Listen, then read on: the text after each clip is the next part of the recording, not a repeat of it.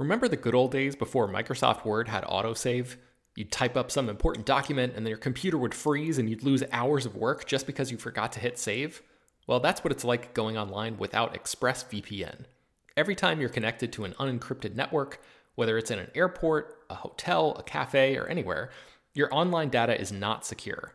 Any person on that same network who knows what they're doing can gain access to your personal data bank logins, credit card details, passwords, all the stuff you don't want people seeing.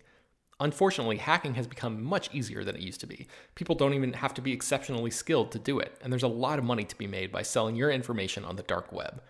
ExpressVPN stops hackers from stealing your data by creating a secure, encrypted tunnel between your device and the internet.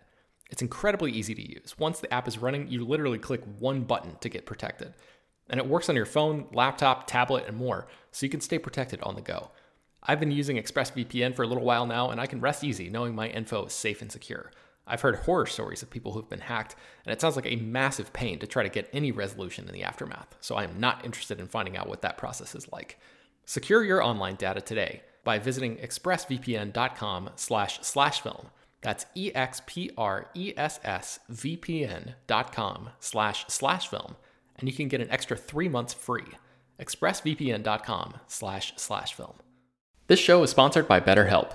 This year has gone by incredibly quickly, but it's always nice to pause and take stock. What's something you're proud of in 2024 so far? What's something you still want to accomplish this year? I know I'm guilty of falling into a routine and not always thinking about the bigger picture. But as the great Ferris Bueller once said, life moves pretty fast. If you don't stop and look around once in a while, you can miss it. So it's crucial to take a moment to celebrate your wins and make adjustments for the rest of the year. Therapy can help you contextualize your progress and set achievable goals for the next six months. As you surely know by now, it's not only for people who have experienced major trauma. Therapy is helpful in all kinds of ways, including learning positive coping skills and how to set boundaries. If you've been considering trying therapy, check out BetterHelp. It's fully online and was specifically designed to be flexible and customizable to your schedule. To get started, just fill out a brief questionnaire that matches you up with a licensed therapist, and you can switch therapists at any time for no additional charge. Take a moment. Visit betterhelp.com slash filmdaily today to get 10% off your first month. That's betterhelp, H-E-L-P dot com slash filmdaily. Hello, everyone, and welcome to Slash Film Daily for Friday, April 12th, 2019. On today's episode, we're going to talk about Star Wars The Rise of Skywalker. This is the title for episode 9. We saw the trailer, we saw a panel from Star Wars Celebration. This is Slash Film Editor in Chief Peter Sciretta. And joining me on today's podcast is Slash Film Managing Editor Jacob Hall. May the Force be with you, Peter. And writers Hoai-Tran Bui. Hey, everyone. And Chris Evangelista. Hello, folks. So we have a lot to unpack here. We just got done covering the Star Wars Episode 9 presentation from Star Wars Celebration. I, think we have a total of like nine or 10 articles on the site from this that we have produced in the last like couple hours alone, right? Um, but I guess we should begin at the ending. And the ending was this trailer that they, that they presented on screen, uh, you know, at the end of this, this panel uh, I, I, guess let's start with reactions. Jacob, what is, what is your re- reaction to this trailer? Man, uh, J.J. Abrams movies always cut into really good trailers. The guy is a hell of a visual filmmaker, and this trailer is genuinely exciting. It's, it's exciting to see these characters back together. It's exciting uh, to see how well he stages action. It's exciting to see new worlds of Star Wars, including the sort of boggy, foggy planet we haven't seen before. There's stuff in this trailer that's genuinely exciting to see and thrilling to watch. You know, we'll see where the story goes, but in terms of like a piece of marketing that's supposed to get me excited, I'm excited. Yeah, it seems to me like this trailer is trying to sell a couple things. It's selling the idea that this is the final installment of the Skywalker saga films. It's selling. It seems like JJ. It's JJ. It's JJ responding to all that criticism about you know, Force Awakens being a echo of a New Hope. Like it seems like we're seeing all sorts of new worlds here, none of which we've seen prior in the Star Wars saga. I don't think that desert planet is Jakku or Tatooine. I think that's a new planet, and uh, we are seeing most of the main cast. I'm actually kind of surprised that we didn't see um, Rose Tico. We did see Lando, who looked like he was having so much fun back in the cockpit of the Millennium Falcon. We'll we'll talk about the shots and stuff later, but I was really I really enjoyed this trailer. I think uh, you know he leaves us on some very breathtaking shots that makes us ask questions, and uh, and we're going to get to those questions in this podcast. Uh, HT, what did you think of the trailer? Yeah, there's a great energy to this trailer. It's just so um, kinetic and dynamic. And I think that, like you said, Peter, it doesn't quite um, echo the the previous, like the first trilogy, as much as uh, Force Awakens did, Awakens did. There aren't that many shots that are, um, you know, too nostalgic or anything. It's very much feels like it's moving forward, except for like a final shot that we'll talk about later, I'm sure. Um, but I do like that at the beginning of this trailer, it opened on uh, Rey's heavy breathing, which was a nice callback to the first Force Awakens trailer. Oh, for sure. Chris, I think you are the only one here that might have not loved this trailer. Uh, I really liked this trailer for almost its entire length. It's a it's a well cut trailer. The visuals are uh, fantastic. I, I, love the the lighting of this movie. The lighting is a lot different than the, last two movies. Uh, I love that opening shot of Rey in the desert. I love that you know western callback where the camera you know zooms on her her hand with the lightsaber. I loved all of that. I loved the action and I loved the energy. All of it is great. And then we get to the end. First, we see a shot of the the Death Star in the, in the ocean or whatever, and immediately it's just like, oh, good, another thing with the Death Star. And then we hear the Emperor laughing. And uh, to solidify that point, um, the Ian McDiarmid, the actor who plays the Emperor in, in, the Star Wars franchise, came out on stage and he did the Emperor voice. And I, I he am said, not, play it again. He's yes, what he said. I am. I'm really not on board with this. I know. None of us have seen the movie yet. I know there's a chance they'll make this work. I know there's even a chance that the Emperor isn't going to have like a huge role to play in the movie. But all I can think of with this is I wish J.J. Abrams would take risks. I wish he would stop. I, I think that's a humongous risk because no, I, it's I, not. I, it's literally. It's just the same thing for the last trilogy. I, feel like this risk is going to divide fans. Like this is something uh, that I don't know. I, I just feel like this is not something that is like a simple thing that's just going to appease fans. This is something that. So, I mean, you look at the response online to like even your article, and people are like, "Calm down. We don't even know that he's alive in the movie." You know, we'll, we'll get to you, we'll get to your article in a bit. Let, us walk through the trailer first, okay? Uh, let's calm down. Let's rewind to the beginning. Uh, we, we have the Lucasfilm logo. Rey is breathing, as HT mentioned, and it seemed like she was like I don't know, in the middle of something big. Like she had just run there. She's like in the middle of some kind of action. And then we, we see this like, it's actually kind of I- interesting that they spent so much time on this push in shot of, of Daisy Ridley's Rey as she composes herself and she, you know, starts to breathe and, uh, fi- you know, gain, you know, starts to find herself one with the force again, like, and, and just take a breath. And, uh, I, I think it's interesting that, JJ began the you know the first piece of marketing of this film with such a uh, with this shot. What what do you guys have to say about this shot?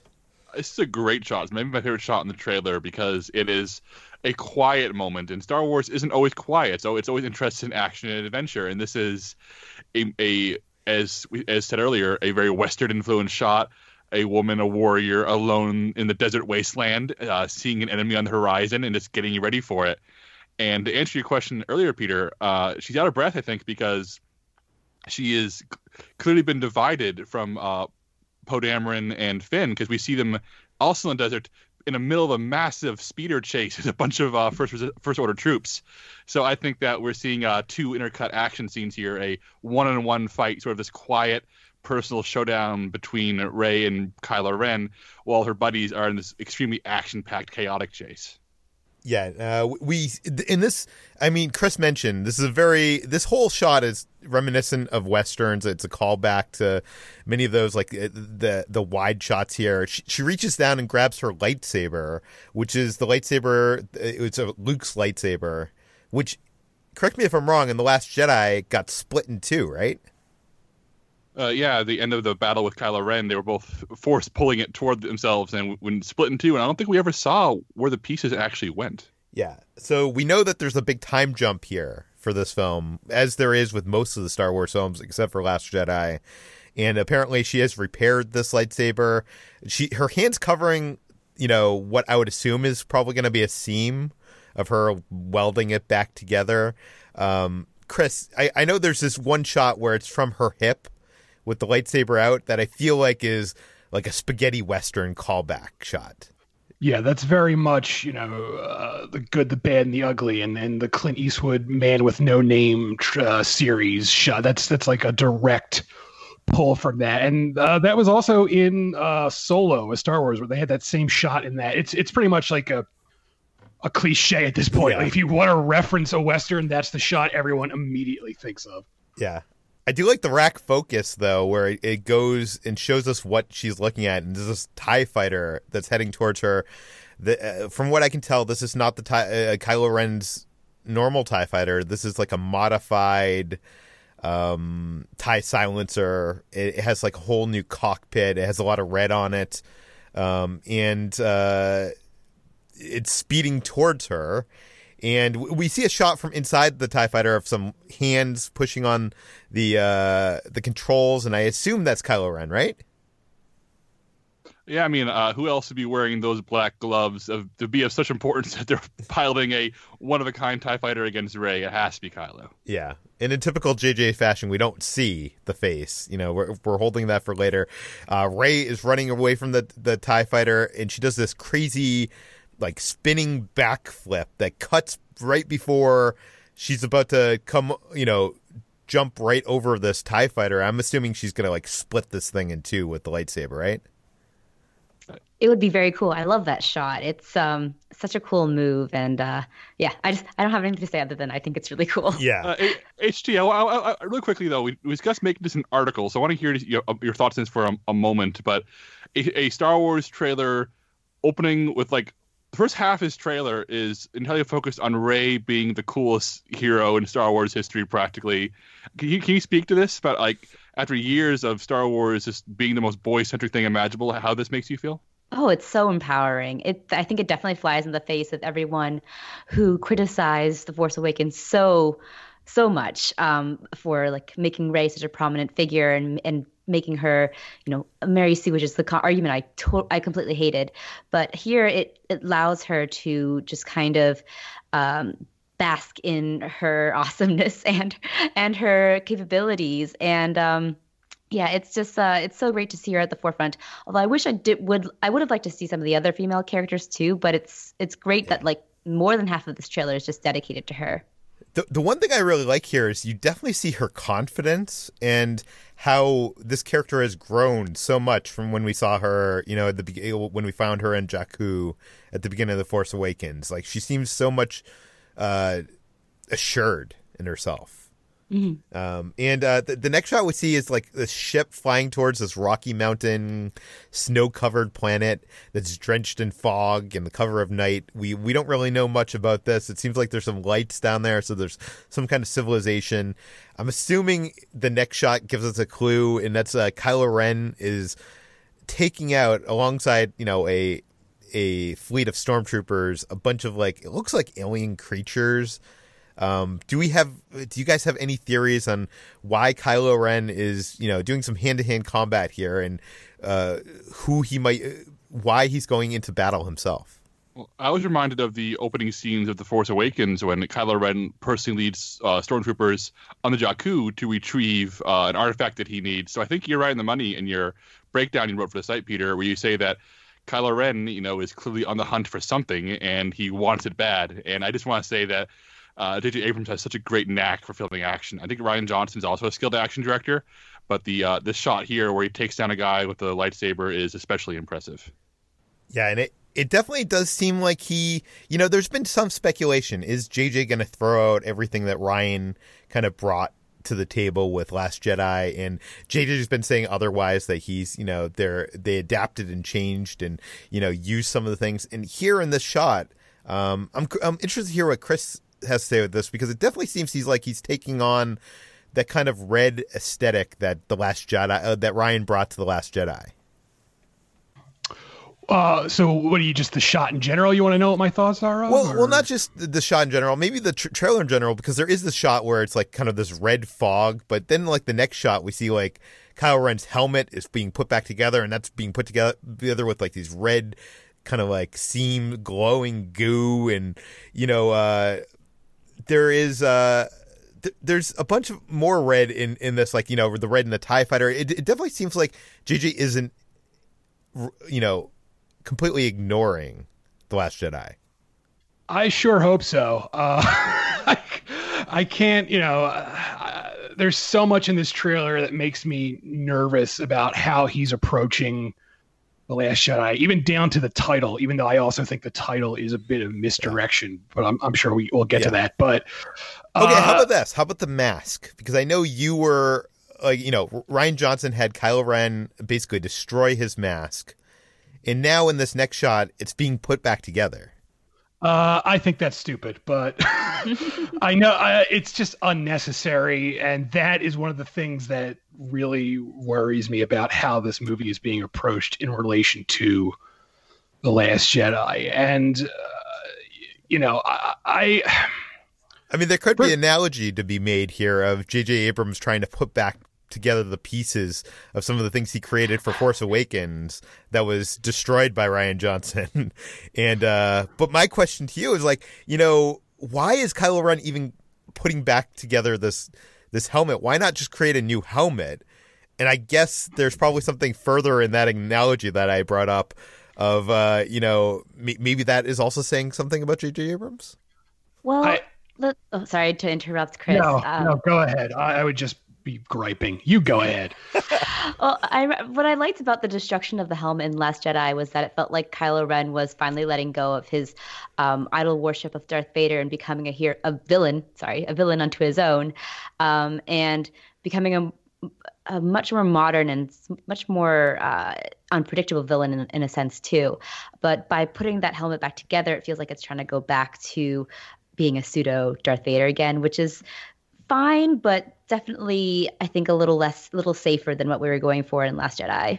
I will say this as someone who grew up with the Star Wars movies and I loved Darth Vader growing up, like I feel like someone with a mask is so much more compelling as a child or even as, you know, an adult fan than Ryan uh, than um Adam Driver just in like this black like suit. Like I feel like, you know, something there's something about masks and Star Wars that makes that badass. I know that that's not a good story uh reason to do this, but Yeah, I guess my my one um, counter to that, and I totally understand your point of view, and I, and I respect it, but I just like that how um, once you remove that mask, you have a villain who's just petulant fanboy, who's like literally the re- rejecting his parents' ideals, which is like very much a very modern type of villain, who's unafraid to have his face out there out there in the public. It's also a very modern idea of a villain, someone who doesn't doesn't want to hide anymore.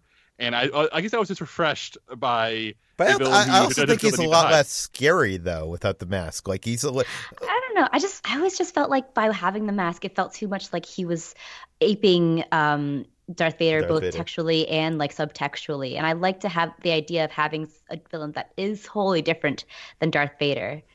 yeah. Okay, let's move on.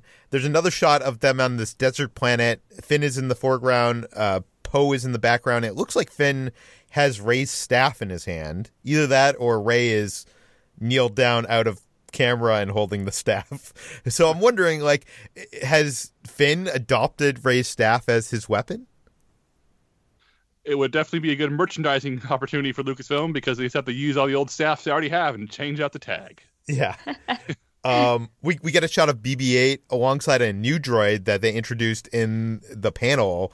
This new droid is called Dio. Uh, I think Dio is Dio. what they said. Dio. Yeah. Dio. Um, what do we know about Dio? Did they tell us anything during this presentation, Jacob? What we know is that I love him. Uh, All we know is that he is super cute and and uh, like uh, BB-8, he's a, a practical on-set droid. So they, a lot of talented, you know, uh, practical effects guys put him together, and he's in, in the same way that BB-8 is like the most adorable like dog ever. This thing is like the most adorable ugly dog ever. So I Yeah. really like it in that way. yeah, it looks like a megaphone on a wheel. right? Yeah, that's accurate. It kind of reminds me of a Doctor Who. Um, so it's like very low budget looking, and uh, I like that. It, it's kind of endearing in that way. I just wonder what what the purpose like if we're putting ourselves in the world of Star Wars and we're in the Resistance, what is the purpose of a droid like this? Like, I can totally understand the purpose of like a BB-8 unit or R2 unit, but like, what kind of things can this kind of droid do? Get into all kinds of wacky shenanigans. yeah, I guess he can get into small spaces too. Yeah, honestly, I have no idea. I'm looking forward to seeing if it's meant to be sort of some sort of like maintenance bot kind of thing that rolls around, you know, maybe delivering tools to people repairing X-wings, and then just decides to follow BB-8. I don't know. We'll see. I'm I'm very excited to see if they have a dynamic here. If because it seems they seem to heavily suggest that BB-8 and D-O will be sort of a buddy duo. So I'm very I'm hoping that there's more to that than just them being in the same shot. I want these two interacting and like being the new R2D2 C3PO. I want something going on between them. Yeah, it is weird. We don't we we don't see R two in much of this trailer too. Um, the next shot we see is inside the Millennium Falcon cockpit, and Chewbacca is in the passenger seat, and in the the captain seat is Lando. It's uh, Billy Dee Williams reprising his role. Uh, what do you guys think of the this? I, I just love this shot of of Lando like cackling as they're they're about to hit light speed. He got his ship back after all these years. Yeah, he looks like he's having a lot of fun. Although I think it's hilarious that he has not apparently changed his clothes in 30 years. hey, he, his closet is just a bunch of capes and a bunch of yellow shirts or whatever. yeah. Um, by the way, Billy Williams is, is 82 years old, guys. He does not. He looks maybe 60. I, I am impressed by his self-preservation efforts. Yeah, and uh, a lot of people are saying that the Millennium Falcon looks like it has its old uh, dish, his original dish on on it, but uh, it's it's very hard to see in the shot. Um, then there's some shots back on this desert planet with this first order tread speeder that actually is on the floor at Star Wars Celebration. We have photos of that on the site. It's chasing the skiff that has Poe and Finn on it. Um, Jacob, what can we make of this? Well, uh, Brad sent in some photos from the Star Wars Celebration floor, and they describe the uh, tread speeder as being able to go over rougher terrain than other speeders. It has these treads that I guess will allow it to sort of bounce off areas and recover faster than uh, other speeders would. Uh, so it's just another it's another cool Star Wars vehicle. I mean, I, I like the idea that I've always said this, uh, probably on this podcast before, but I love Star Wars vehicles because they look rugged, look used, and they look like they were built for a purpose. They look like they were designed to be actually used out in the field, and that's what I like about these things. They look like they were actually actively being used in rough terrain. And something I missed the first two times I watched this trailer is the next shot shows kind of like this puff of dirt, and out comes from that like two stormtroopers that appear to be employing jetpacks, and they fly at us almost like as if they're flying on brooms from the Harry Potter films. Um, I don't know. It, we've never seen that, so it's J.J. Abrams showing us uh, different kinds of stormtroopers. Uh, the next shot is uh, them on the skiff, and C-3PO seems to be holding on for his droid life. I uh, that poor droid. He always uh doesn't seem to be happy in whatever situation he's in. And uh, he's, he's incapable of being happy, Peter. I, I, I sympathize with, with C-3PO. He seems doomed everywhere he goes. yeah. Um, probably one of the more iconic moments in this is we see some some hands holding the medal from from Yavin, right? Like, so who who is this? Chris, you mentioned this first on Slack. Uh, yeah, my assumption is that's that's Leia. I mean, obviously, it's most likely a stand-in since Carrie Fisher is no longer with us. But you know, those hands they don't look like a pair of young hands, and it would make most sense for her to still have that medal. Now, whether or not that it's the medal she gave Han or it's the medal she gave Luke, I don't know because it could be either of them because they're both uh, gone, so she could be reflecting on either one of them. But I, I think at the very least, it's supposed to be her holding one of those medals. But the real question is, she now going to give this medal finally to Chewbacca, who was left out originally and totally deserved one of them? As Wookiee racism will not stand. I mean, come on. um, we see some shots of Rey hugging Leia, and I'm assuming you know th- this is a shot obviously filmed for The Force Awakens. Although I think the the the opposite shot where we see Rey and she's crying, that appears to me, if I look pretty closely, looks like a double. Um, what Jacob? If, if you had to speculate, uh, speculate, what is Rey upset about here? Oh goodness, uh, the entire galaxy is falling apart. um, I don't know. I, I we don't we know so little about the actual plot of this that my in the dark guess would be that uh, Rey's feeling the pressure. She is the last Jedi. She has the entire galaxy resting on her shoulders. It's up to her to save everyone in some way and live to a legacy of a thousand generations of warriors. I mean, who do you go to when you are feeling the pressure? Your parent figure, and Leia, you know, it seems could be the new mother figure in Rey's life. If Han Solo was her father figure and uh, and Luke was her craggy uncle, then Leia is the mother who's there to have her when she needs to cry. Yeah. We then see a shot of our main heroes that includes Rey, Poe, Finn, Chewbacca, BB-8, C-3PO, and uh, the new droid in kind of a grassy, foggy on a grassy, foggy planet, and they're looking off at something. Uh, Chris, I think you were the one that kind of posted this tweet in the in the Slack channel that suggested that this could be a shot influenced by Akira Kurosawa. Uh, I actually didn't post that, but yeah, Oh. it does. lo- It does look similar to that uh, Seven Samurai shot, but as you know, samurai movies and Kurosawa in general are are built into the the Star Wars visual landscape. So I would not be surprised if that were the case. Okay, now I think the biggest surprising shot of this entire trailer comes next, where we see what they're looking at, and it's this shot of part of the Death Star, like a destroyed Death Star in the ocean on this planet, and they're looking out at it, and uh, I'm assuming this is the Death Star from Return of the Jedi, the second Death Star. Um, I, I wrote a whole article on how it's possible that the Death Star still survived. You know, chunks of the Death Star survived. Uh, there, while there's been nothing the size of a Death Star to blow up uh, that was human created, uh, there have been like space stations and shuttles that have fallen to Earth and uh, surprisingly remained intact. Uh, so you'd think like a a space station of the size of the Death Star that you know would be reinfor- extra reinforced, and some of that would stay intact. Um, so I guess the question here is why why are our heroes like this seems to be part of the MacGuffin of this movie. They're in search of something that is inside this Death Star. Like, did, does anybody here have any theories? Uh, I don't have any theories about that, but I want to expand on something you wrote about in the trailer breakdown. I guess I thought, and I hadn't thought about that. It's a really astute observation, which is that the action of Return of the Jedi takes place around the moon of Endor, not Endor itself. So it's very, very possible that this planet we're seeing that the Death Star has crashed into could actually be Endor, which we've actually never literally seen on screen before, which is very cool. Which, But by other- the way, I've in previous years I had conversations with Pablo Hidalgo, who's part of the Star Wars story group, and apparently the Moon of Endor, because everybody just calls that Endor, uh, is now known as Endor.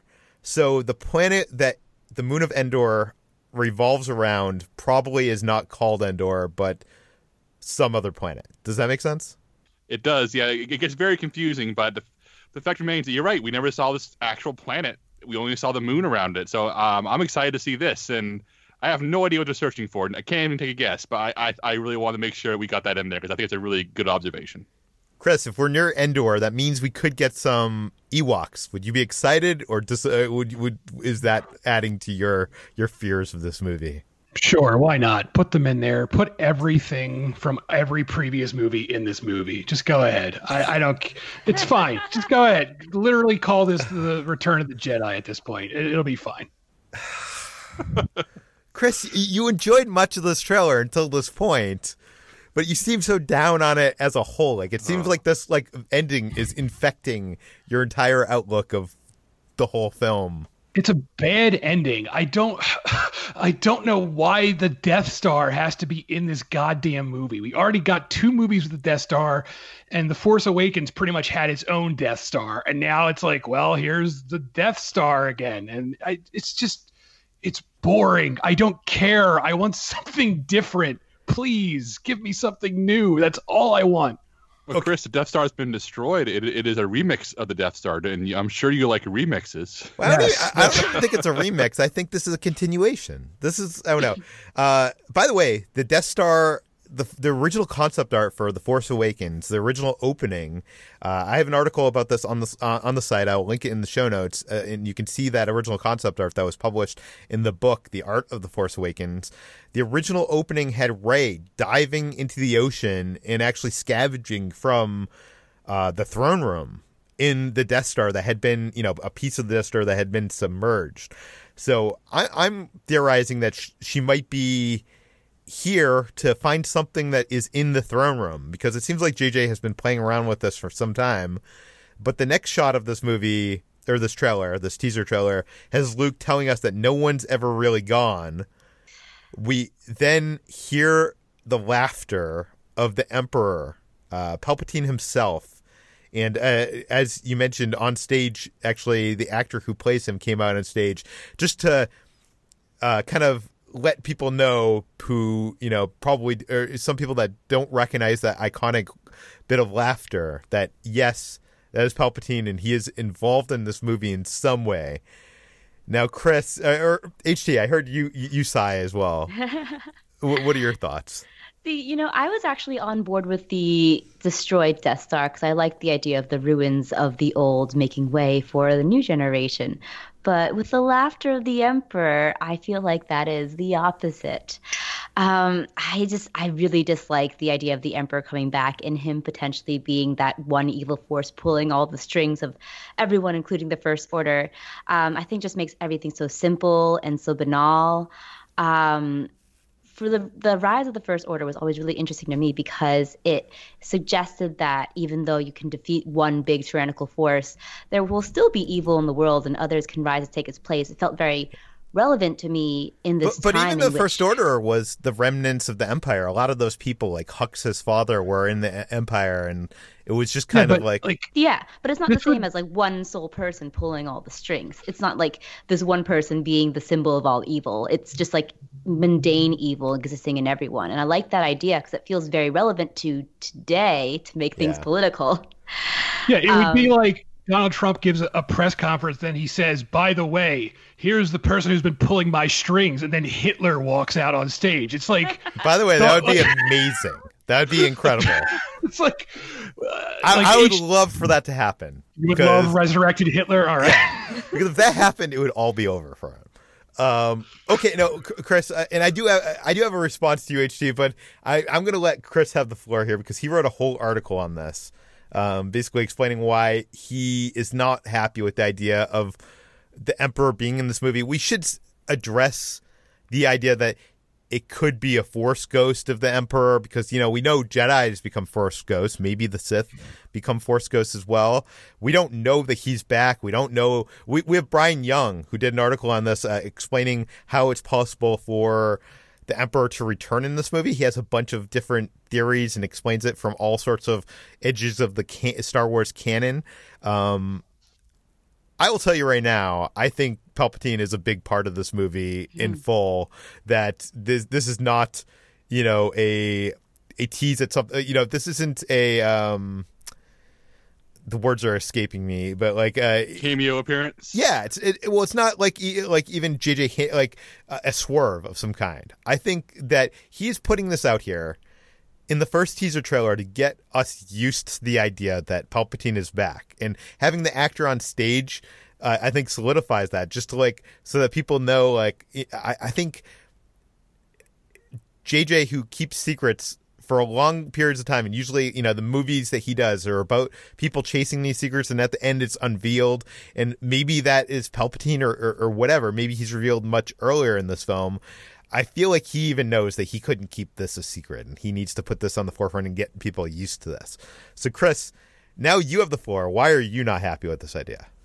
Uh it's a bad idea. Um uh, in my in the piece i wrote i do stress that you know we uh, we don't know what's going on here for you know maybe this is like a one scene cameo. Maybe he's just a force ghost. Maybe he's not going to have a big part. And if that's true i'll be willing to sort of accept it. But if as you say he plays a big part in the film and there's a reveal that he's been pulling the strings the entire time and he's the secret big bad of the, this entire new trilogy i hate that with every fiber of my being because it's lazy and it's cheap and it's it's. I it's like disagree with fan- all of this. Well, you're wrong, Peter. I'm sorry.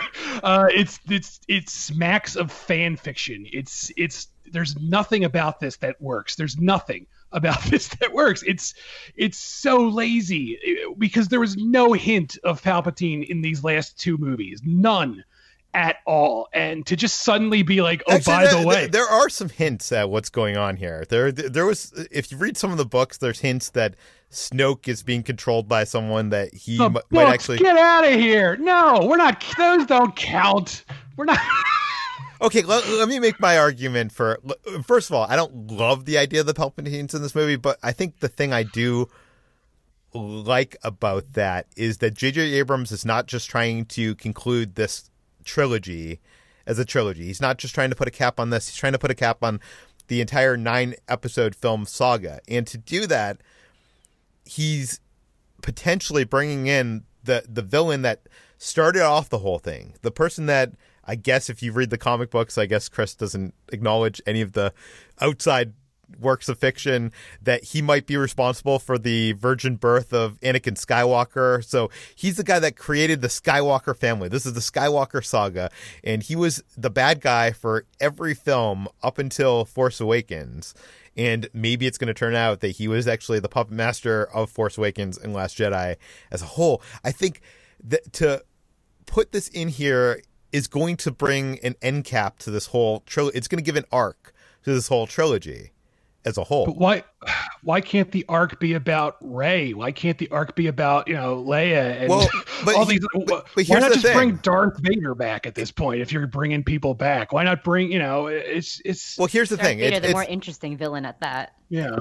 well, Darth Vader is it, it turned to the good side at the end of uh to the light side at the end of um Return of the Jedi. So you can't but bring the him Emperor back. got thrown down a lightning shaft or whatever the hell that thing was. So if you know, if nothing really mattered, well, so did Darth Maul, and he came back.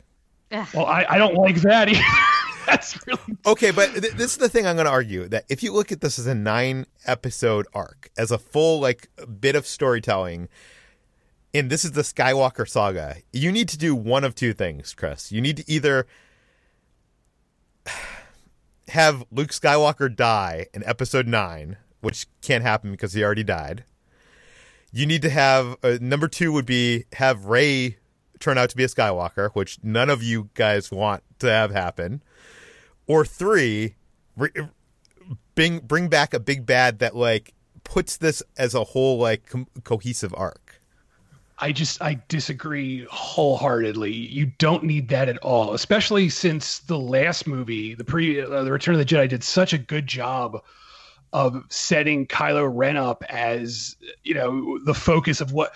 Uh, here's what I'm saying. At the end of the Last Jedi, uh, like it or hate it, Rian Johnson left that movie in a place where you could literally go anywhere. You could go anywhere with that story. But that's it just why I say like that episode would have been a good episode nine. Like that would have been a Yeah. good like end of the Skywalker saga.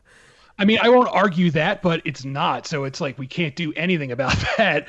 Um, I just, I, uh, I don't know. Like, I feel like I'm going crazy here because there are many people online just yelling at this article I wrote because, for one thing, they, they clearly didn't read it. Where I, I try to temper my expectations and admit that I'm, you know, spitballing here. But for Oh, another, oh, oh, you mean they just read the headline and commented on it with no Yes. no uh yeah, I, as strange as that sounds, I know that never happens on the People on internet. the internet do that. Yeah, but um I don't know. People seem to love this and that's great. If you if you're excited about this, you know, I'm not going to you know, I, I, obviously when I say, you know, you're wrong, I'm kidding. Obviously, if you like this, it's fine. You're allowed to like stuff. Everyone's allowed to like what they like. Like there are lots of people who hate The Last Jedi and I personally think that's like the best of all the Star Wars movies. But my point here is I just it just seems to me that all people want, and when I say people, I'm generalizing. There are people who aren't like this, but it seems like what people seem to want is just the same old thing. Like the the biggest complaint against the Last Jedi seems to be it's just too different. Uh, Rian Johnson just took the movie in too different a direction, and it didn't deliver on expectations. It didn't play out the way people thought it was going to play out. But to me, that's that movie's strength. Whereas this, if it's just giving us stuff we can easily predict or stuff we've already seen before, that to me is is, is a really But wait, lazy you, way you, would, out. you would have easily predicted that Palpatine is going to come back. Like I feel like that's the most unpredictable. well, I said easy predict or stuff we've seen ever before. It's either or. I'm not saying it's the same thing, but my Jacob, I- I, I- haven't heard you weigh in on this topic.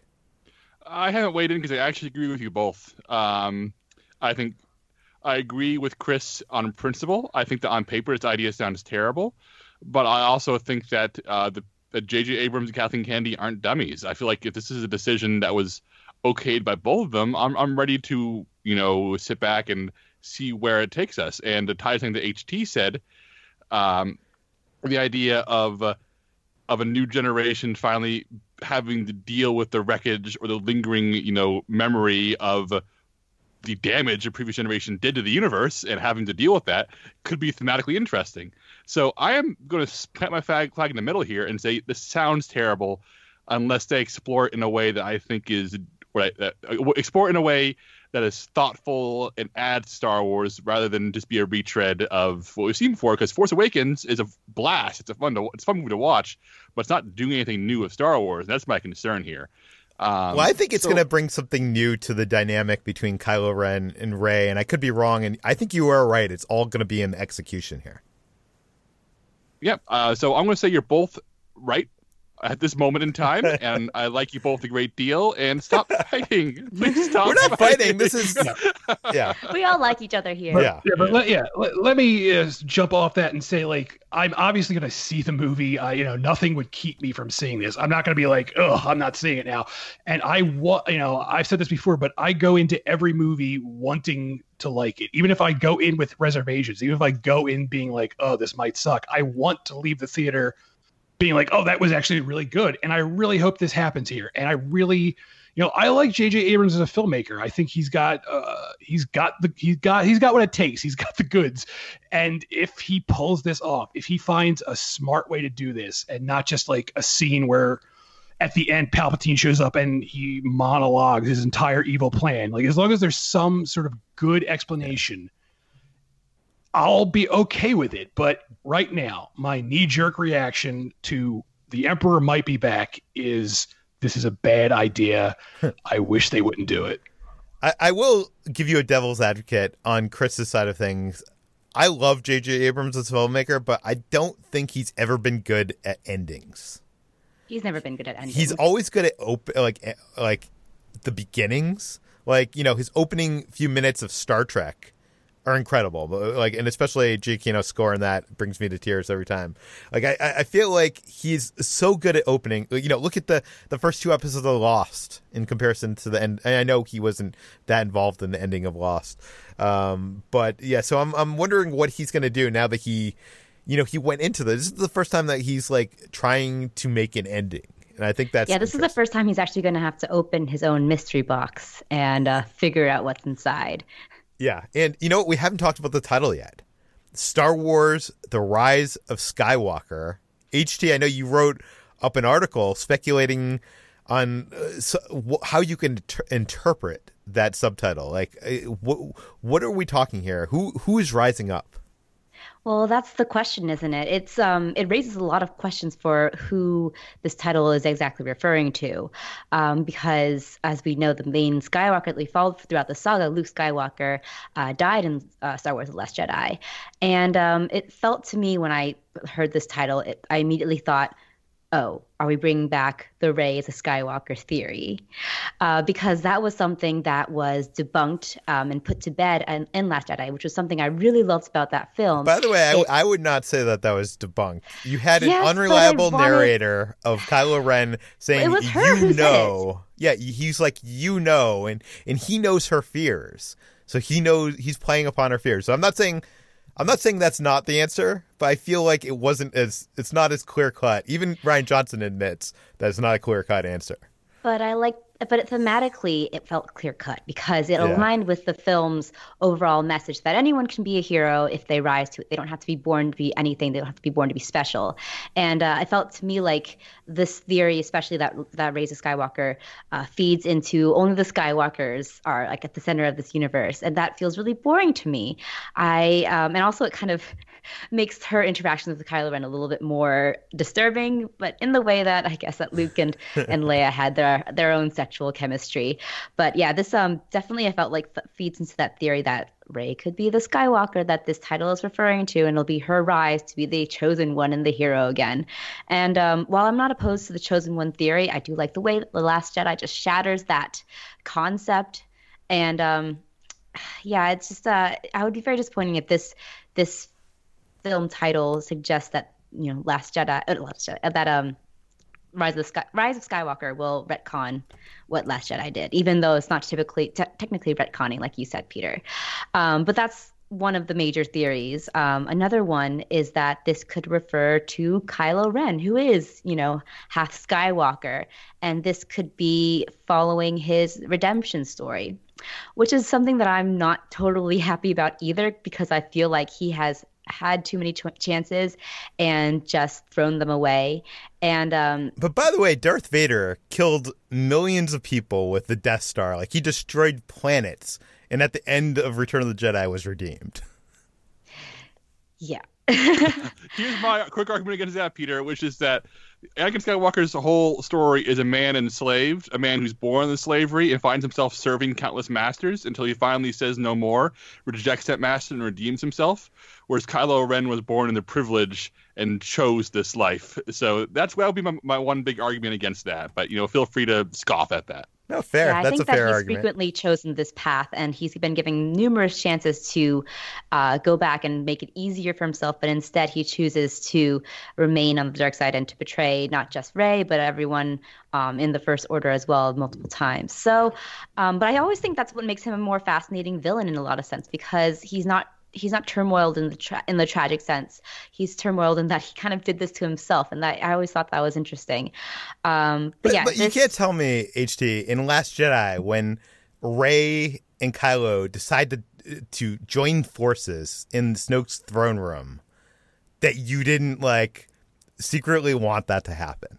I mean, I I really enjoy that scene. I did want him to turn to the good side, but then again, at the end of that, he decides that he is going to stay on the dark side after all. And I actually like that choice because it was interesting, but I also think that it prevents him from ever being fully redeemed. Yeah.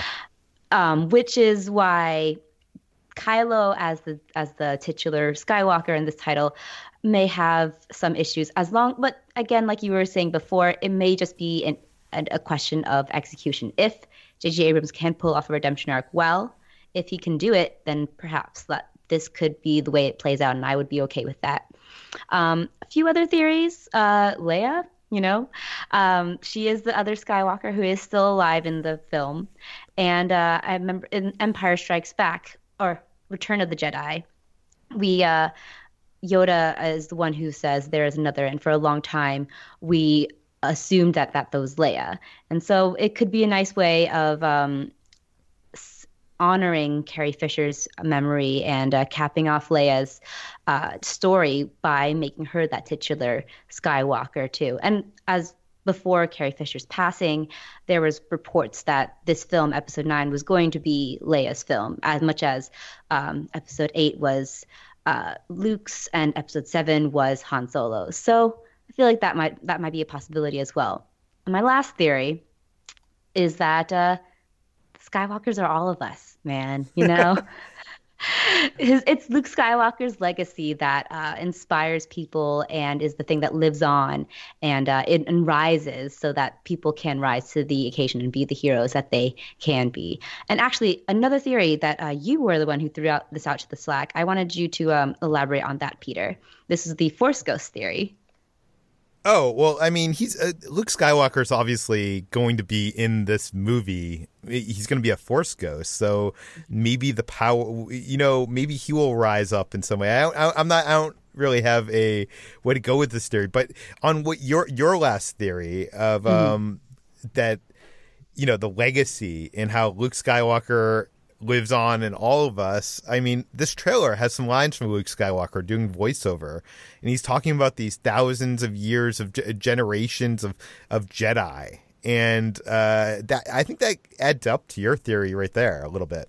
Yeah, I Yeah. want to say I I think that actually is the correct theory. I think HT nailed it there. I think that is what's going to happen.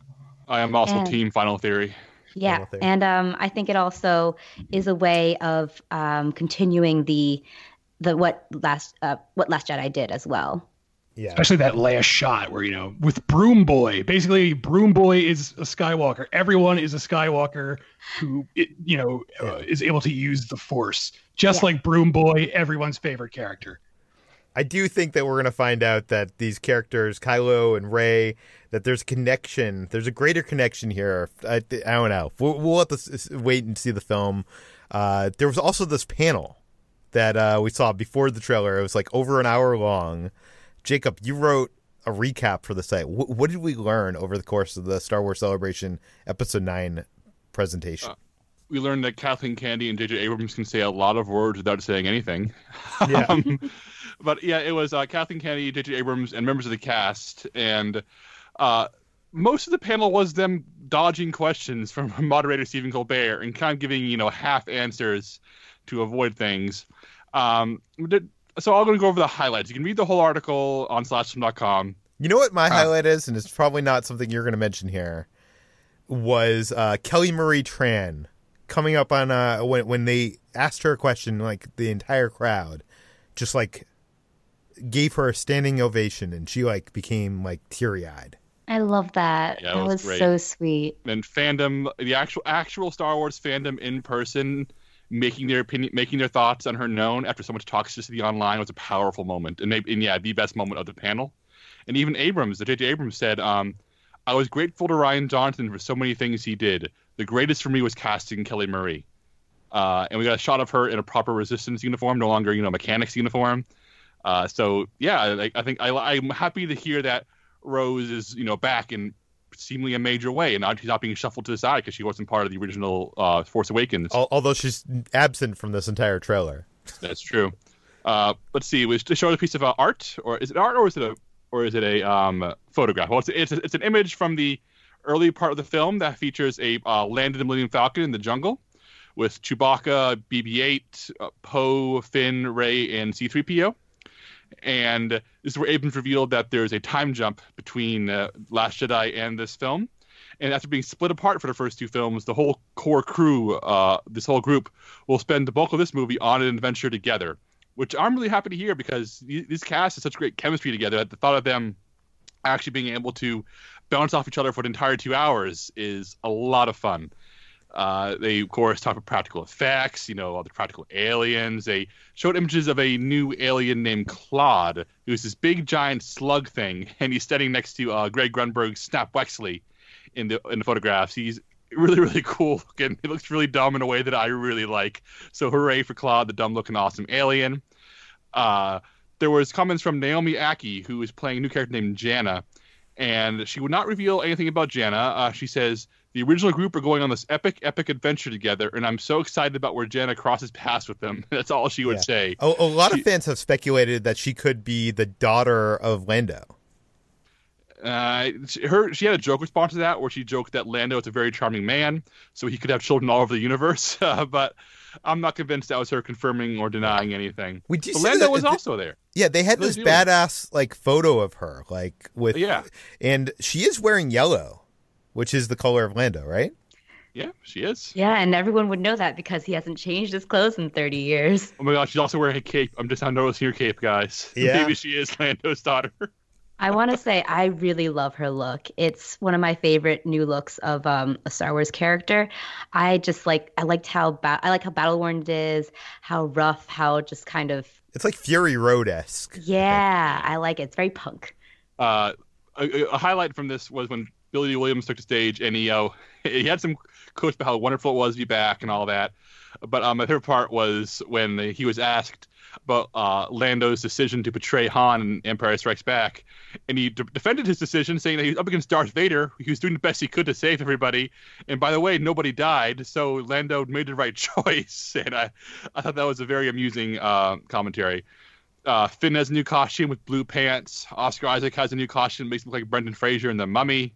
Um, Daisy Ridley dodged questions about whether or not Rey has new powers. You won't see any more naked Kylo Well, Ren. no, she didn't dodge questions. She asked Abrams, or she tossed the question to Abrams, which to me registers as yes, because if she said no, i there was no reason to be like, I'll have JJ answer this if the answer is no, right? All right, well, Peter, what do you think about there not being a shirtless Kylo Ren this time around?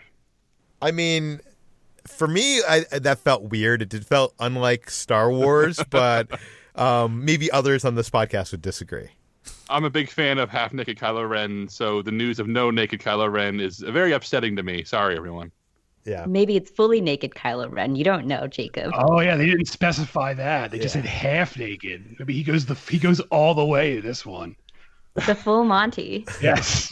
But I would say All check right. out this article that Jacob did. It's called Everything We Learned About Star Wars The Rise of Skywalker from the Star Wars Celebration panel because it actually has probably like a dozen new photos, some from the movie, some from concept art, some from uh, behind the scenes.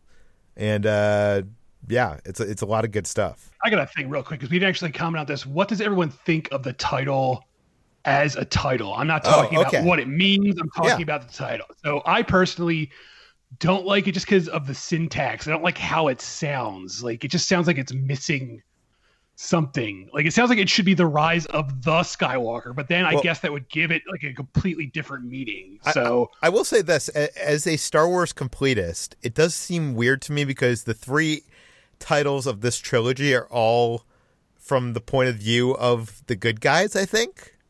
Unless this is from the bad guys. I mean, I, I guess HT made the case that this could be about Kylo. But if this isn't about Kylo, it's all from the point of view of the good guys. And usually, eh, eh, for the first six, it was kind of alternating between the good guys and the bad guys.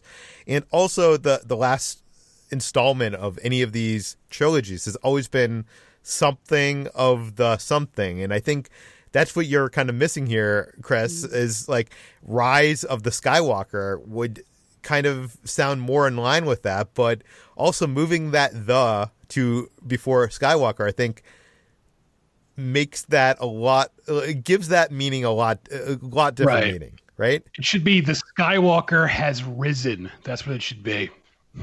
The Dark Skywalker rises. Yes, there we go. Also, apparently, J.J. Abrams can't get enough of synonyms for get up. Yeah. uh Jacob, what do you think of this title? I, I I agree Chris. It doesn't fit well in the mouth. I don't like saying it. I don't like typing it. I have no like hatred for it, but it, it feels weird coming out of my hands.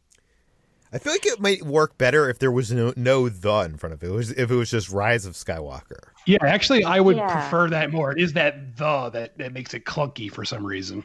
Yeah, I I feel the same way. It doesn't roll off the tongue, but Rise of Skywalker would probably be better. I mean, we'll probably all end up typing just Rise of Skywalker anyways. I feel like yeah, I I, I like this title. I don't love it. I wish there was something like you know if you're gonna tease this whole Palpatine thing, why not go with? I, I know the Void had the, the the title of the Void Star Wars experience was like Secrets of the Empire, but I feel like if they didn't title that, that would be the perfect uh, title for this because it seems like Palpatine and the secrets of what what is involved there is kind of like the MacGuffin of this film.